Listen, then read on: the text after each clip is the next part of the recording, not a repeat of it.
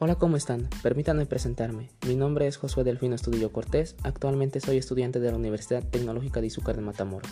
El siguiente trabajo corresponde a la materia de expresión oral escrita 2.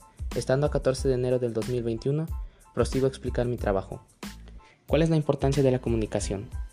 Es muy valiosa, ya que ha sido la manera como los seres vivos hemos intercambiado emociones, sensaciones y pensamientos para entendernos mutuamente, para crear y resolver problemas de manera rápida y eficaz. A continuación les daré a conocer tres definiciones de diferentes autores. El autor Aristóteles define la comunicación tan solo como la búsqueda de todos los medios posibles para la persuasión. El autor Harold Laswell considera la comunicación como un proceso de transmisión lineal de un mensaje que parte desde el emisor hacia el receptor por medio de un canal y con un código correspondiente que ambos agentes comparten. Por último, tenemos al autor David Berlo.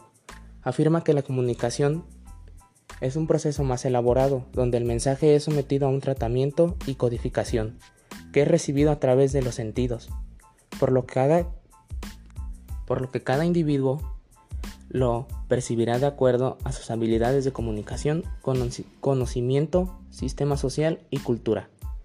A continuación, la importancia de la comunicación en el sector social, personal y organizacional. En el sector social es muy importante ya, ya, que se encarga de investigar todo lo relacionado con la información que recibimos todos los días en los medios de comunicación, periodismo y mercadotecnia, entre otros más. En el ámbito personal, influye en el desarrollo profesional y es un reflejo de nuestra forma de pensar y actuar. En el ámbito organizacional, Influye mucho ya que mejora la competitividad de la organización, adaptación a los cambios de entorno, facilita el logro de objetivos y metas, coordina y controla las actividades y fomenta una buena motivación. Los elementos que conforman el proceso de comunicación son los siguientes. emisor es el encargado de emitir el mensaje.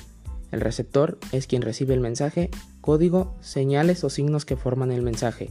Mensaje, información a transmitir, el canal de comunicación, medio por el cual se transfiere el mensaje, ejemplo, teléfono, carta, entre otros más. Ruido, interferencias en el proceso de comunicación. Retroalimentación, respuesta del receptor al recibir el mensaje. ¿Por qué falla la comunicación? Por falta de claridad, falta de preparación acerca del tema, abordar.